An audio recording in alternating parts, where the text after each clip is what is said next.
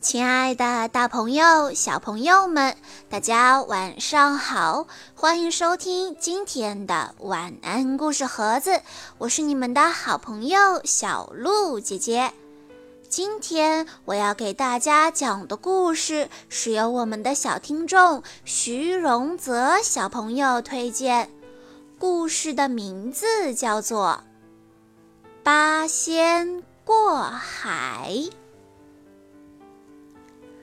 话说有一年三月三，王母娘娘庆寿辰，八仙齐聚在瑶池给王母娘娘祝寿。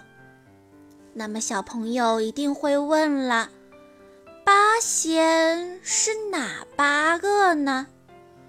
他们是铁拐李、汉钟离、吕洞宾。曹国舅、张国老、韩湘子、蓝采和，还有何仙姑，他们吃了三千年才熟一回的蟠桃，喝了九千年才酿一回的美酒。八位神仙滔滔然、醉醺醺地离开了宴席，结伴走出了南天门。一出南天门，就看见一只黄鹤衔着一封信，飞到了吕洞宾的面前。吕洞宾取出信，只见信中这么写道：“八仙列位道兄。”近日春光明媚，蓬莱仙岛牡丹盛放。春日里牡丹娇艳欲滴，国色天香。花神恭请八仙来蓬莱共聚，赏花饮酒，共享逍遥。八位神仙看了信，心里面十分高兴。当即就驾起祥云，说说笑笑来到了东海岸。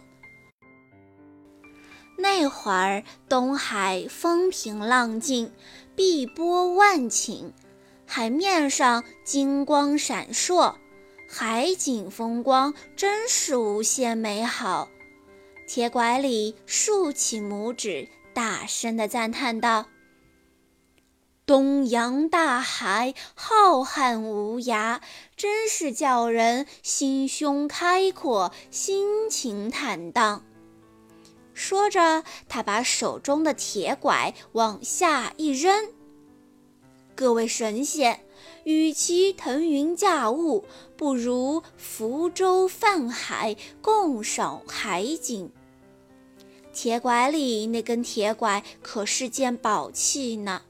一落在海面上，马上就发生了变化，渐渐地舒展长大，不一会儿就变成了一艘黑铁小舟。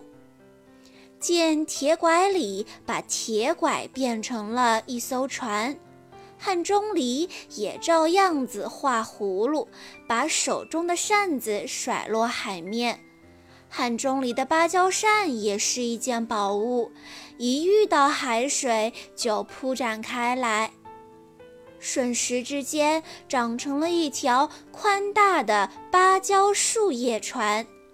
那树叶船柔软舒适，就好像是一个人的睡床一样。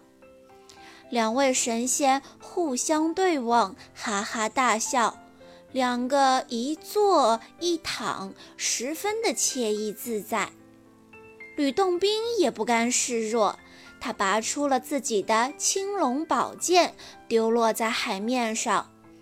那青龙宝剑遇水可以复活，瞬间化作一条青龙，驮着吕洞宾乘风破浪，驶向蓬莱。曹国舅气定神闲，弯腰轻轻地放下两块檀香云阳板，那云阳板一落水，马上平合在一起，化作玲珑精美的檀香小木船。海面一时间仙乐飘飘，檀香满溢。蓝采和抛出了手上的花篮，大喊一声：“变大！”花篮听话，马上就变大了，变成了一只花篮船。花篮中原来的鲜花也随着花篮变大而长大，一朵朵鲜花硕大美丽，分外的鲜艳迷人。蓝采和得意洋洋地跳入花丛中，放声高歌：“踏歌蓝采和，世界能几何？红颜一春树，流年一阵梭。”韩湘子把手中的玉箫投入了大海。玉箫沉入海水里，在浮起来的时候，就已经幻化成一只青竹筏。何仙姑舍不得放下手里的红荷花，她弯下腰，把一片荷叶铺在海面上，默默地念动着自己的仙语。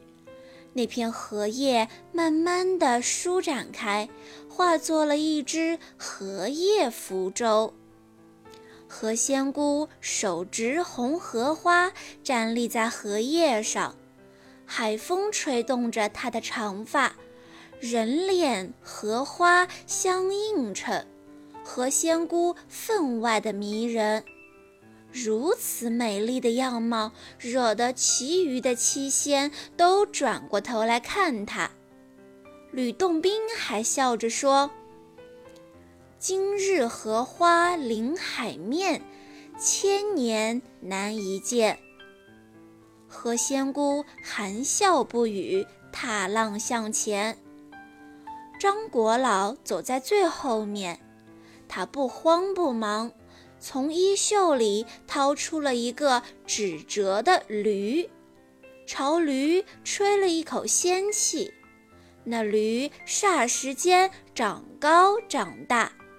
张国老倒骑上驴背，那毛驴便撒蹄欢叫，踏着浪花追上前去。一时间，八仙过海，各显神通，八件宝物横浮海面，宝光璀璨生辉。宝气的光芒透过海水，照射到东海龙王的水晶宫殿，水晶宫顿时晃了几晃。东海龙王被宝光晃得睁不开眼睛了，就对花龙太子说：“有人在我海面显摆法器，不知是何方神圣，你上去瞧瞧。”看看究竟。遵命。花龙太子披上了花锦袍，束好花腰带，待巡海夜叉浮出海面。这一浮出海面不打紧，不偏不倚，正好从何仙姑面前浮出来。那何仙姑刚刚喝过瑶池的仙酒。此刻脸若红荷，她手执荷花，脚踏荷叶，玉环跟她相比显得太肥，飞燕跟她相比显得太瘦。花龙太子一见到何仙姑，就觉得天上人间、大海里所有的女子都没有她好看，他眼珠子不会转了。神魂颠倒了，一心就只想抢何仙姑回龙宫当自己的媳妇。他还说：“如此美貌的仙姑，恰好来到我东海，不偏不倚，正好出现在我面前，这不正是上天送来的礼物吗？”花龙太子一扬手，掀起了一道恶浪，东海马上就裂开了一道深缝。花龙太子抢了仙姑，随即沉落海底，不见了踪影。光天化日之下，花龙太子强抢仙女，这如何得了？七位神仙赶紧喊道：“花龙太子，快把何仙姑还回来！”可是东海深不可测，没有任何回应。铁拐李气坏了，他打开了葫芦嘴。把葫芦放入水中，那个葫芦咕嘟咕嘟，一下子把东海的水喝掉了一大半，海面也立刻下降了，露出了东海龙王的水晶宫。东海龙王大惊失色，急忙披上战袍，调兵遣将。他一挥龙旗，对十二只神龟先锋说。快上前去，把葫芦夺过来！十二只巨大的神龟一字排开，朝铁拐李包抄过来。每一只神龟都伸着脖子，张着嘴巴，想要夺取铁拐李的葫芦。这时候，吕洞宾挥着剑走上前，手举起青龙剑，朝那只神龟砍去。每砍中一剑，便有一只神龟变成礁石。吕洞宾连砍十二剑，十二只神龟一下子全变成了石头，一动也不动了。东海龙王再挥龙旗，喊道：“虾兵蟹将，给我上阵杀敌！”东海的十万虾兵蟹将一听到龙王的号令，个个高举着虾叉蟹钳，乘着巨浪，汹涌着朝着海面上的七位神仙扑过来。看到这样的情景，汉钟离高举芭蕉扇，用力一扇。扇底伸出了一阵巨大的仙风，十万的虾兵蟹将当场就被扇到了九霄云外去了。东海龙王怒吼一声，亲自上阵。